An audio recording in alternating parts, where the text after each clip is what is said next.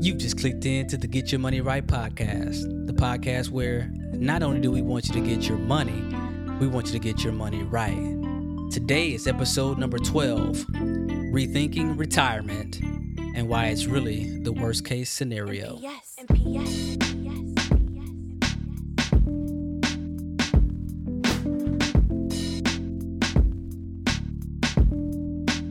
I said we're talking about money. Said we're talking about money, cash.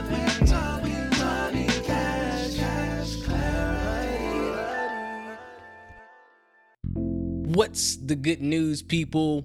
Welcome to the Get Your Money Right podcast, the podcast where we talk about money like it's everybody's business, because I truly believe we're not good with money because we don't talk about money.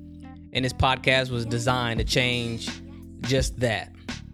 I am your host, the Money Misfit, Jamar Dupas, and thank you so much for tuning in again this week for another episode. This is episode number 12. Today we're going to talk about retirement. Actually, we're going to challenge retirement. Today we're going to talk about rethinking retirement as we know it today.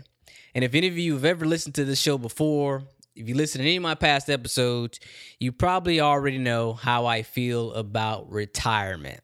Right? But today I decided, let's take a little bit of a deeper dive. Let's talk about the history of retirement, why we glorify retirement today, the future of retirement, and maybe some things we can do about whether or not we want to retire or not. If this is your first time listening to the show, welcome. Thank you so much. I don't know how you got here, but I appreciate you being here. This is the show where we talk about money, and not in your traditional sense. We won't be talking about stock tips or giving you any of that financial jargon. We try to balance our life with money, and we try to get through and sift through the advice that we've been given by big banks and broke people all our lives, right? Because we know that something is not quite right with the advice that we've always been given, and we know that there's more to life out there than just paying off student loans and trying to live off just a little bit when we turn 65 or 70, or nowadays they're trying to tell you you got to retire at 80. But if this is your first time listening, again, welcome. If you want to get more information, you can go over to our website at yourmoneyright.com. That's yourmoneyright.com. In fact, this is a great show to listen to because we just released our new course. It's the Get Your Money Right Roadmap. You can register over at yourmoneyright.com. It's a free registration. The course is free. It's a good audio course. It's going to give you the roadmap of what you need to do with your money. If you've ever been confused about your money, if you've ever not known what to do next with your money, if you wanted to get a bird's eye view of how to get started and go from where you are today to where you want to be as it relates to your money, you want to go to the website and register for this course. Get ready to take some notes. You'll be able to ask questions, interact with other misfits that listen to the show. It's going to be so much fun. And we're just getting that started. So if you're interested in that, you want to break the confusion around money, go do that. Go register over at yourmoneyright.com. Sign up. Take the course. Listen in. I think you're going to be greatly blessed by it. So with that being said, I'm not going to take up too much more time. We're just going to jump into the goodies today, right? So today, we're rethinking retirement. And before we get into how retirement is today, let's talk about where retirement even came from, right? Like, what's the history behind retirement? If you look in like the ancient scrolls and you look at things like the Bible, you look at things and pretty much anything that dates back, past, before Christ's birth, you never heard anything about retirement, right? Retirement is actually a fairly new phenomenon. And it's funny how it came about, because initially retirement was really a punishment, right? At times they even called it like a dismissal. They would kick you out of the workforce. And a lot of it, like many times, came out of political corruption, so to speak. the old people or the elderly people had too much power, and the younger up-and-coming people wanted to get rid of the elderly people because they were usually in the way of younger people's plans. And we got our first kind of taste of this happened back in Germany. And what they were really trying to do is, like I said, get the old people out of the way so they can do what they want to do, and also open up more positions in the workforce because old people were taking up all the space, right? And it's like, we don't have enough jobs. We don't have enough things to do. And old people were kind of running this thing, and there's too many of y'all, and we need to get them out of the way, right? It's the same thing that happened in the United States, with the Industrial Revolution and things like that. Everybody worked, right? Even in the agriculture age, everybody got out there, they got in the field, and they sowed and they reaped.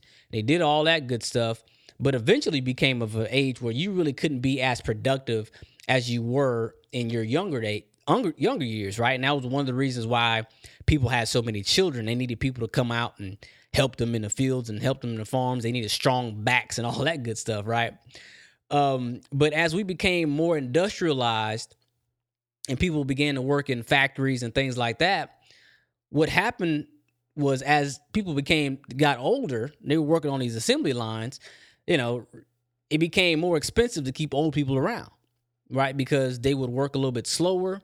They would drop a few widgets in the machines. They have to shut down the factory, reset things. It just became cumbersome because they couldn't work as fast and as sharp as they used to. And if they can get these young people in here, pay them a little bit less to get them to work even faster and to be even more productive on these assembly lines, this was the ideal thing, right? People actually never did want to retire because, again, it seemed like a punishment. They would go retire and do nothing, right? If a man couldn't work, a man couldn't eat, he couldn't be fulfilled, he would just kind of wither away, and nobody wanted to be useless. Back in the day, there was such an emphasis on being a productive asset to society, which today that's questionable, right?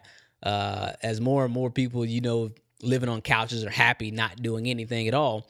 But back then, that wasn't the case. People would retire in reluctancy. And even today, I noticed that there are a lot of people who retire and they really don't want to retire. They're not really ready to retire. We even have people in the fire department. They know they can't pick up an axe or anything, but they just are slow to retire because there's this fear about retirement, right? Like, what do I do when I retire? If I've been doing this particular profession since I was 18, 19, 20 years old, and here I am 60, 65, that's all I know to do. What am I going to do now? Even people who haven't worked that long in a single profession, they really don't know what to do because all they've done is work, right? And so it's bad now. Just imagine how bad it was back then. I think there was even a story about how this guy in California was trying to make retirement mandatory, right? He was trying to kick people out of the workforce at 60. Like, y'all are too old. Y'all need to go at 60 years old. And if you even think about like Social Security came about, and they set the age at 65. But back then, when Social Security came about, it was like 1930 or something like that. The average age of life expectancy of men was 58 years old, right? But the age of Social Security kick in was 65. You fast forward that today, men are living 20, 30 years longer on average, and the retirement age for Social Security is still 65. Actually, I think you can get it at like 62 or something like that these days. So that gives you an idea of the scope and even also, this is a side subject, but the problem that we're having with Social Security and why Social Security is not what it used to be, right? So when we think about the history of retirement, retirement really came about as a punishment to kick people out of the workforce, to kick people out of their ability to be useful. And today we glorify retirement like it's the big goal. And today what I want to do is I want to challenge that, right? I want to challenge that, and I want to ask you to rethink about retirement as a goal. And as we go into this journey and we go to thinking about this, we want to ask ourselves, where did this idea of retirement being a goal even came from? Well, one of the reasons retirement became like this goal is propaganda, right? One of the things that they had to do to convince people to get out of the workforce is to make them believe that retirement was a great thing, that you can go off somewhere and you can get in your rocking chair and you can just sit on your porch and, you know, go into your old age and enjoy your grandkids and all of the good stuff. So there's a lot of propaganda behind it that still spilled over today, because what they would do is they would notice that a lot of the wealthy in America, because a lot of people became wealthy in America, they lived leisure lifestyles, right? They would go down to Florida, and that's how the whole Florida retirement community came about. And they would live on the beach and in their boats and yachts and stuff like that. And what the rich did was sold to the middle class. And you can see that today. You can see that in our politics. You can see that in our commercials and current day propaganda from financial investment companies and things like that, that they want to sell you the golden years of retirement. But if you think about it, the golden years in retirement and what they're selling us is contradictory, right? Because if you look at it, they're talking out of both sides of their neck. One side of it, they say, these are your golden years. You'll be able to travel. You'll be able to enjoy your wealth. You'll be able to do all that good stuff and do all the things you've never been able to do. But on the other side, they're telling you that you're going to be in lower tax brackets. They're telling you you're going to live off of less than what you're living today because you're only going to take a small percentage off your nest egg. And somehow that math is supposed to add up to a more involved lifestyle, which doesn't make any sense to me. And I'm going to talk about why that doesn't make sense, and I'm going to prove it a little bit later. But let's keep going on about how we got to this point. Right? Because what happened was, before today, we got the 401ks, we got the IRAs. And if you don't know what those are, we'll talk about those on later shows as we get into, like, you know, basic fundamentals, because I realized that I haven't talked about that. And I've had some requests to talk about those basic things of what a 401k is, what an IRA is, and all that good stuff. But that's not going to be the show today. But if you think about before the 401k era, really, retirement was Social Security and our pension benefits, right? Pensions and from government jobs like fire, police, teachers, things like that. And there was also private pensions from the large corporations out there. And these things were set up to help you have a great retirement whenever you did leave, because they valued employees a little bit differently then. And they also made money off of pensions. I know there's a big deal now about pensions not being sustainable, but to be honest with you, a lot of these companies, they paid for their pensions with life insurance policies. So when so-and-so would die, they would just collect life insurance on them. So they wasn't really, you know, it wasn't expensive as a lot of people want you to believe. And where that came from is when the financial markets, when Wall Street figured out that they can get more money in the stock market. And that's where the 401k movement came from, right? 401ks were really only supposed to be a supplement for high-income employees, the CEOs and executive board members, who, and that would help them reduce some of the tax burden that they would have to pay for off top. And it would help the company put a little bit of money aside as incentives.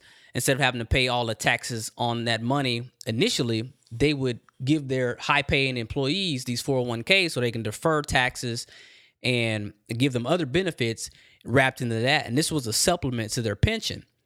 But what happened was, again, the market discovered that, hey, if we can trickle down these 401k plans and we can sell this to the mass public, we can get all employees in the United States and even beyond to invest in a stock market.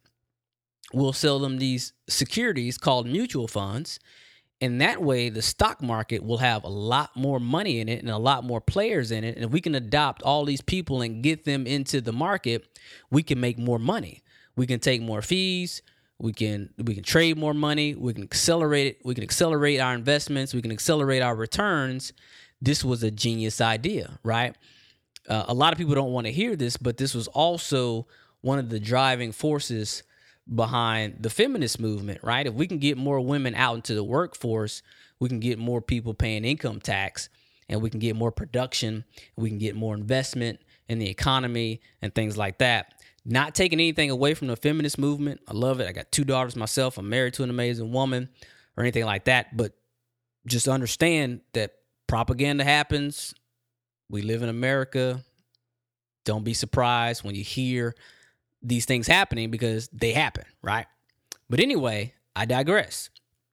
So Wall Street figured out how they can systematically get people into the stock market and chip away at pensions by telling people this is the way to go. Now, mind you, when the 401k came about by the government and approved by the government, it was not intended to replace pensions, right? That was just kind of a unforeseen kind of consequence of this deal, especially once Wall Street discovered they can get more and more people into the stock market. And even to this day, 401ks aren't even designed to replace your retirement, right? They're just really there to supplement.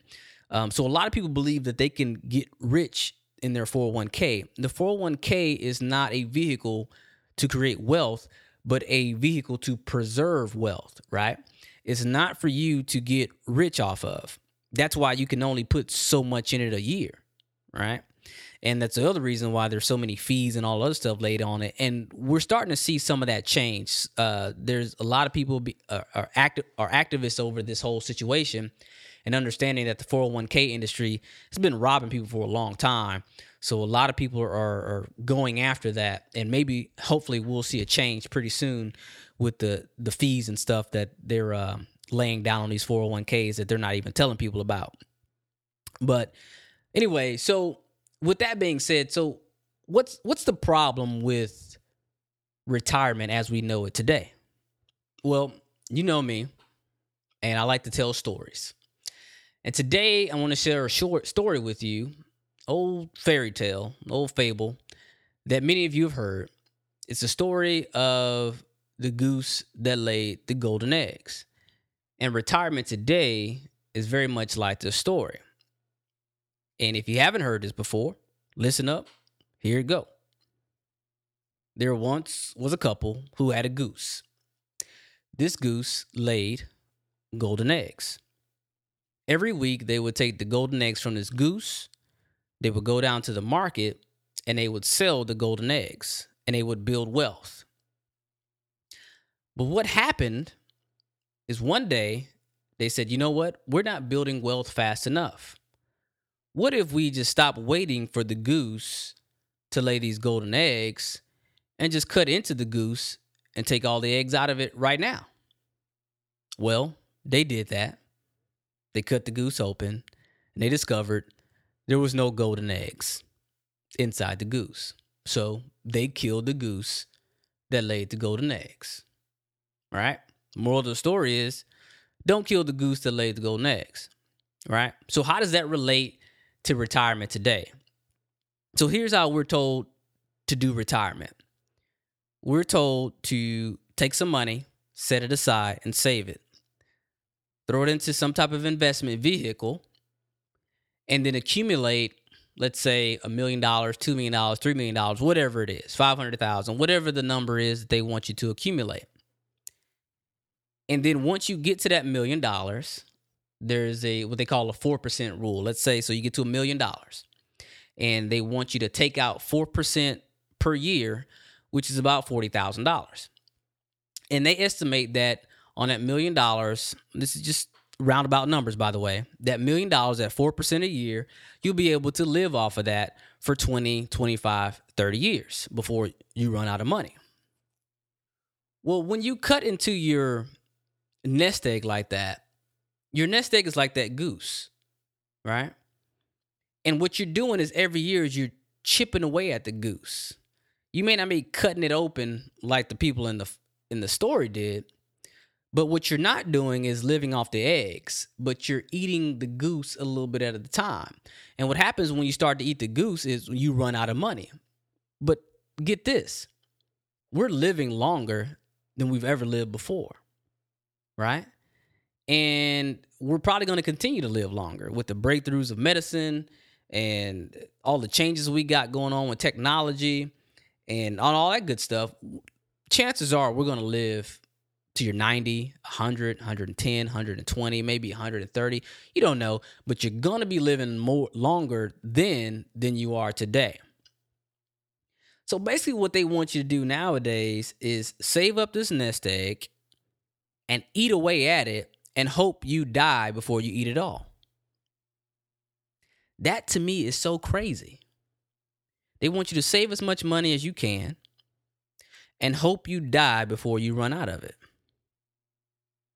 That is so morbid to me. And if you're not happy with your income today, what makes you think, or what makes us think, that we're going to be happy with half of that in the future, or 40% of that, or 25% of that in the future, right? Because if you're only making $40,000 a year, it's going to be real hard to come up with $1 million at retirement, depending on, you know, whatever time you retirement. And that doesn't even include inflation, right? We talked about this in the previous episode of what things cost when I was born versus things now. The average price of a car is no longer $8,000, right? The average price of a house is no longer $60,000, $70,000, $80,000. The average price of a house is well into the $200,000 and $300,000 range, right? So cost of living is not going to get cheaper, right? I mean, we feel it now. Year to year, we feel it. Look at what eggs and gas and cheese and bread and whatever else, just your bare necessities cost a lot more today than they did just a few years ago, right? And everybody's planning on living on less than what they have now. How do I know this? Well, that's what the financial experts have us doing, right? Because they have us investing in 401ks and IRAs is proof that they are planning for us to make less money or to have less money in retirement. How is that proof? Well, in 401ks and these traditional IRAs, you don't pay taxes today. You pay taxes in the future, right? And one of the reasons you would do that is because you believe that if you were to take that money today, that you would pay higher taxes today because you're in a higher tax bracket than you would when you retire, because you assume that you will be in a lower tax bracket when you retire. So that's another way they talk out of the side of their neck. So they tell you, oh, you're going to be wealthy, you're going to build this wealth and all that. But at the same time, they're selling you a product that plans, that bets on you not being richer than you are today, that plans on you paying less taxes tomorrow than you're paying today. So that right there is proof that they contradict themselves. And again, look, these are not absolutes. You can look it up yourself, but these are things I'm just pointing out that don't make sense to me, right? I'm like, again, I've always been that kid that asks questions when things don't make sense to me. I didn't understand how Christopher Columbus discovered America if we had these so-called Indians already here. So I asked the questions, got in trouble for it, but I asked the questions. So that's all I'm doing today, right? But there's even more reasons why the whole concept of retirement, as we know it, is flawed, right? One, the math just doesn't work, right? You can Google any one of these retirement calculators, see how much money you need to retire. I did this recently, and I needed to retire off of like $40,000 or something like that, and it said I need to put aside, and I have like 30-year horizon, right? So I had to put aside something like $2,500 a month to be able to retire off of $40,000 a year. That included inflation, right? So that included how much things will cost in 30 years. $2,500 a month. That's more than half of what I take home today, right? So how am I supposed to put aside that every year for the next 30 years, right? So the concept itself is flawed because the numbers just don't work. And if you go and talk to any of these financial advisors that roll you through these general kind of calculators, you'll see the math just doesn't work. It's no way that you can do half the stuff they talk about you need to do. Again, the other reason why it's flawed, retirement assumes that you don't like what you're doing today, right? It assumes that you're trying to run away from whatever career choice or whatever work you're doing today. And that doesn't make any sense because, like, these are our most physical and our most mentally able years that we'll ever have. 20s, 30s, 40s, 50s. Why waste that youth? Why waste that energy doing something that we don't want to be doing, right? So it's assuming that whatever you're doing today, you're trying to run away from it as far as possible. If that is the case, I'm going to ask you to reconsider your career and maybe start making some moves to maybe getting into something that you can see yourself doing for a long time, or just seeing yourself doing until you're ready to get on to the next thing, right? So the other reason why it's flawed is, like I said earlier, is it doesn't include inflation, right? They don't think about what things are going to cost in the future. Nobody really knows what things are going to cost in the future, right? But if you try to base this arbitrary number of this arbitrary nest egg you're trying to build, it's kind of hard to do.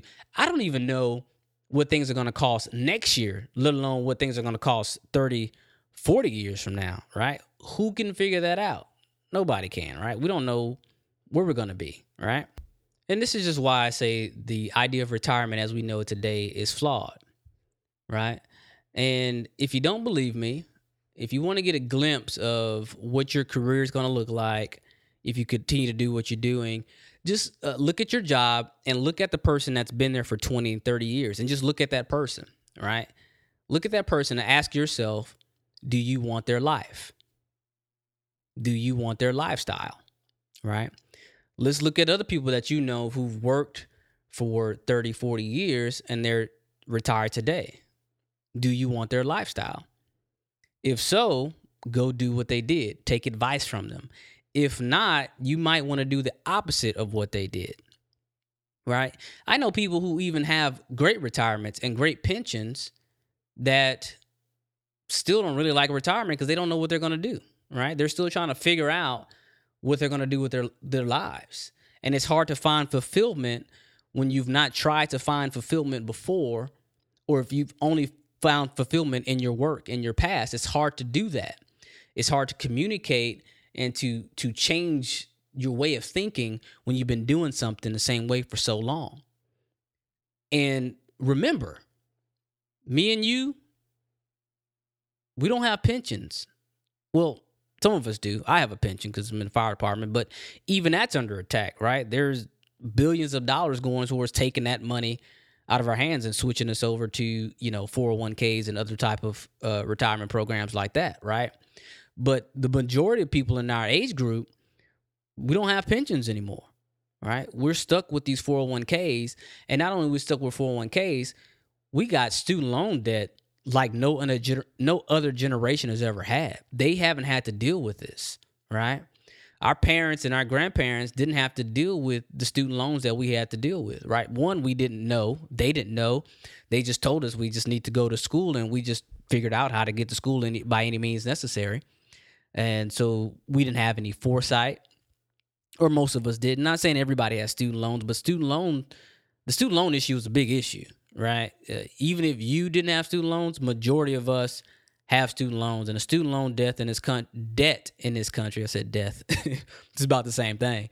The student loan debt in this country is out of control, right? It is nuts. Our parents didn't have that situation.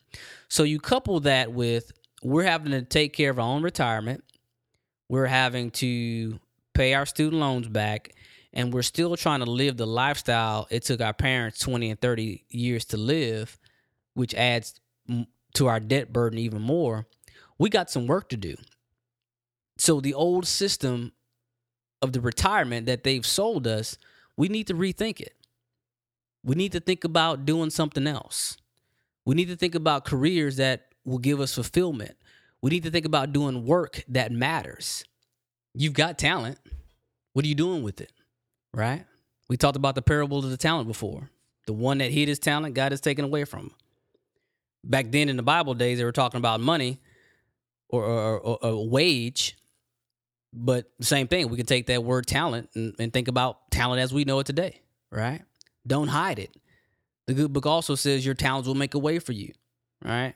You may not see it right now, but just get started. Start thinking about these things, because if you don't, retirement will truly be a punishment for you. It will truly be a very difficult time for you. I get the privilege of helping people in their elder years, but it also allows me to see the repercussions and the regrets from poor decisions. And remember, these people that are elderly today, they've got pensions, many of them, right? We don't have that. We don't have those luxuries. So it's the time for us to start thinking about what we're going to do differently. Now, I'm not telling you do not save for retirement, right? But what I want you to do is rethink your thought process behind retirement, because retirement should not be the goal. Retirement is just the worst case scenario, and you should plan for the worst case scenario. Retirement is like life insurance or disability insurance. What do you do when you can't work anymore? And that's the only way we should be looking at retirement. Not some dream of finally being able to leave your job, because guess what? Chances are they'll probably kick you out anyway, eventually. I was reading a report that said 43% of retired people didn't want to actually retire. They, in some way, shape, or form, were forced to retire, whether through coercion, whether through getting laid off, whether through disability or something like that. They're not really retiring because they want to retire, right? Almost half of people who do get the chance to retire don't want to retire. Do you think you're going to be different, right? So the retirement is not the goal, but the backup plan. Put you a plan in place, right? Just like you should have life insurance, just like you should have disability insurance, just like you have locks on your door at home, just like you have car insurance, just like you have an alarm at your house. Some of you guys got a gun in the house in case somebody breaks in. These are worst case scenario things, and they're important to have, but not the end all be all, right? What's better than a gun in a house? A house fortified so nobody can get into it, right? Maybe in a gated community, or maybe you got some Rottweilers or something outside, or maybe you got security at a gate that circles your house the whole time. Now, that takes some funds, and that takes some resources, and that takes some creativity, right? But the worst case scenario, you got that gun in the house. Now, for those of you who are not gun lovers and stuff, don't send me emails getting mad about I shouldn't be talking about guns and all. I'm from Texas, right? So we do guns down here. But anyway, retirement is a worst case scenario game plan. And you should game plan for it, but you shouldn't plan for it. It shouldn't be your goal, right? The problem with goals is not that people set them too high, is that they set them too low and they hit, right? I can't remember who said that, but I remember the first time I heard this, like, man, that's real stuff. Like, that's the definition of mediocre, right? And we need to be trying to run away from mediocrity as much as we can. If you're listening to this podcast, I already know you're allergic to mediocrity, right? At least if you're not, if you're new to all this, being mediocre is starting to get a little uncomfortable, right? You listen to this and you listen to things like this, and you start hanging around with friends that talk about real regular stuff. It just doesn't feel right anymore, because you can feel the shift, the change in your thought process, right? It's that eagle that didn't know it wasn't a chicken, right? It knows it's not a chicken, but that's all it's known all its life. But it's not until it gets out of the chicken coop and gets in that tree and spreads its wings and flies that it realizes it shouldn't be down there with those chickens. You shouldn't be hanging out with chickens. I'm not disrespecting your friends or anything like that, but I want to motivate you, and I really want you to think about the possibilities. Again, I'm not saying don't save for retirement. But understand, saving and wealth building are two different things. 401ks, IRAs are not for wealth building. They're for wealth preservation. They're for holding on to your purchasing power, but they're not for wealth building. It's time to rethink it, right? Let's start thinking about taking mini retirements, if you really love that word. You know, go on long vacations and sabbaticals throughout your career. Think about how you can plan to do that over the next couple of years, right? Think about taking a year off at work. Maybe you want to take a year off every 7 years or something like that. Use your youth and your health and your energy and your vitality to do the things that you think you're going to want to do in retirement. Start doing it today. Get you some retirement practice, so to speak, right? If you're still dead set on retirement, that way you can start thinking about what you want to do and the things that'll fulfill you more than anything if you do decide to go ahead and retire. And I hope that we can retire the word retirement and start really thinking about financial freedom, financial independence, whatever that number, whatever that may mean to you. And start thinking about what true wealth is. And to me, true wealth is being able to do what we want to do, when we want to do it, with whoever we want to do it with, right? And you'd be surprised that it doesn't take much money to really create true wealth. I consider myself a truly wealthy person. Now, is my income where I want to be? Are we financially independent? No. But today I make investments to have as much time as possible, right? Have as much time to raise my children, to spend with my wife, to read the books, to do this show, to work on our business, to work on our spiritual lives. Those things are important to me because those things to me are true wealth.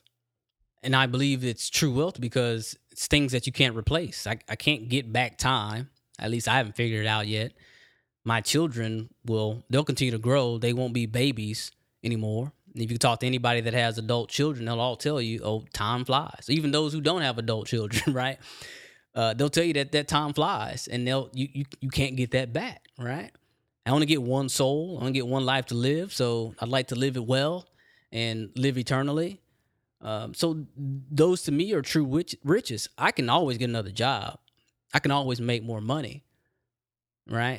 I know how to do that. If I got to go bust my back and work, I can at least do that. But I've also developed more skills to help me be able to earn income in other ways. Right? And that to me is what the true wealth is. And I remember the first time I was introduced to a concept of the new rich, right? Like building money and gold and mansions and having a bunch of stuff and expensive artwork. It's what the old rich is.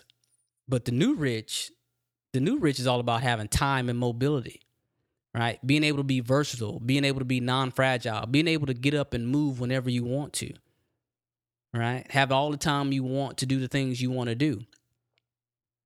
And when I heard about that, it's like, man, I want to be the new rich, right? And that's when I learned the concept of lifestyle design. That's why I talk about in this show that one of the 4 pillars is lifestyle design. Because I think it's such an important thing. Because if we don't live life by design, we live it by default. And the default is waking up in the morning to a loud alarm and rushing to work, to go slowly in traffic, to get there and count the clock until you can take your first break or your first lunch. You get back to lunch, try to stay awake because you got that hangover. Your coffee's wore off. 5 o'clock comes around, we get back in traffic to hurry up, to go slow in traffic, try not to doze off, get to pick up your kids, maybe pat them on the head. Kids nowadays got 80 hours of homework every night. You may be able to get dinner with them. If they got extracurricular activities, man, that's a lot of stress. You get home, you pass out, you do it again the next day. And you live for Fridays, you live for the weekends. And then the weekends always go by too fast. I'm not knocking the 9-to-5 lifestyle. I'm not knocking any of it, especially if you're doing something that fulfills you. If you love it, that's great. That's what I want people to do. I want people to love what they're doing.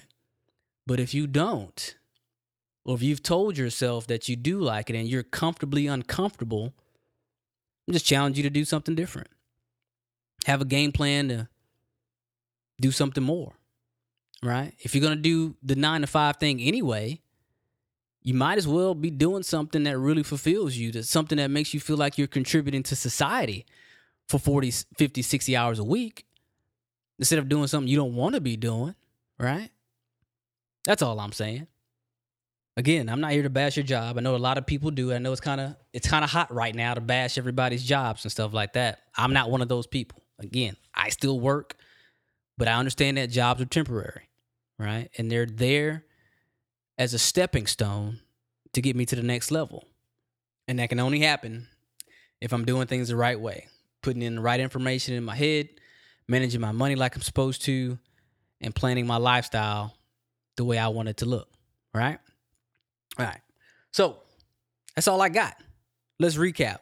Real simple. Retirement as we see it today sucks. The numbers don't add up. It's a terrible way to live. And to be quite frank, if you're honest with yourself, you'd rather travel today in your youth and your energy than you would at 75 years old, right? That's just the truth. So let's rethink retirement. Let's not look at it as the ultimate goal, but the worst case scenario. Let's plan for it. Let's prepare for it. But in the worst cases, let's think about getting bigger. Let's think about having a goose or many geese that lay lots of golden eggs. This could be something like rental properties or businesses or books or music CDs or whatever the case may be, right? Things that are not completely tied to you trading time for dollars, but you raising up geese that give you golden eggs that you can live off of in your golden years. Not you cutting up your goose and hoping you can keep enough of the meat around until you die, right? So let's rethink that. Let's rethink what we're doing. And that's all I got. Real quick book recommendation. If you want to know where I learned about the new rich and lifestyle design, it's a book called The 4-Hour Workweek. It's by Timothy Ferriss. It's an amazing book. Anytime I recommend a book on here, I really, really encourage y'all to go get it. I recommended Rich Dad, Poor Dad, changed my life. The 4-Hour Workweek is another one that changed my life. I'll put the link to the book in the show notes. Pick it up on Amazon. But you really, really want to pick that book up. Because it'll change the way you do things, and it gives examples on how you can start small businesses that'll make you $1,000, $2,000, maybe $3,000 a month without you really having to be there, and you can realize how you can live and take mini retirements now instead of later just by setting up these little businesses that'll just make a few $1,000s a month for you and free up some time, right? So, again, if you thought the show was helpful, share it. Let's keep sharing this thing out. We're in what's hot in iTunes nowadays because we're not new and noteworthy anymore. We've become too old to be new and noteworthy, but we are in the what's hot section in our in the training section. So I really appreciate you guys sharing this out. The numbers keep getting bigger and bigger. Let's keep sharing it. Keep putting it on Facebook. Keep putting it on Twitter. Keep putting it on LinkedIn. Let's keep sharing. If you think somebody could benefit from this, send it directly to them. Say, hey, you need to listen to it. Don't forget, you can like us on Facebook. And more importantly, go to yourmoneyright.com and register on the website. The membership site is now open. The first course is in there. I'll be adding more stuff as we go. Of course, many of you know I'm studying right now, so we're still doing that. So things are going a little bit slower than I planned, but that is now open. Go get it. Go enjoy it. If you're ready to get your money right, go take the roadmap to get your money right. It's a mini course that I put in there. Transcripts and worksheets and all that stuff is coming. But if you go right now, you'll learn what you need to do with your money, get some clarity behind your money, and you'll have no more confusion about what to do next, and then after that, and then after that. And I even talk about why you need to do each particular thing in each particular order. So go and get that. Go register, yourmoneyright.com. Again, thank you so much for listening. It's an absolute pleasure for me to do this.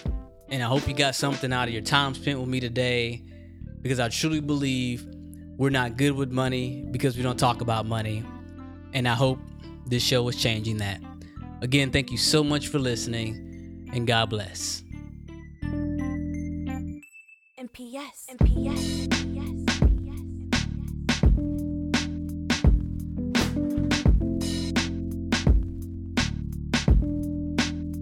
I said we're talking about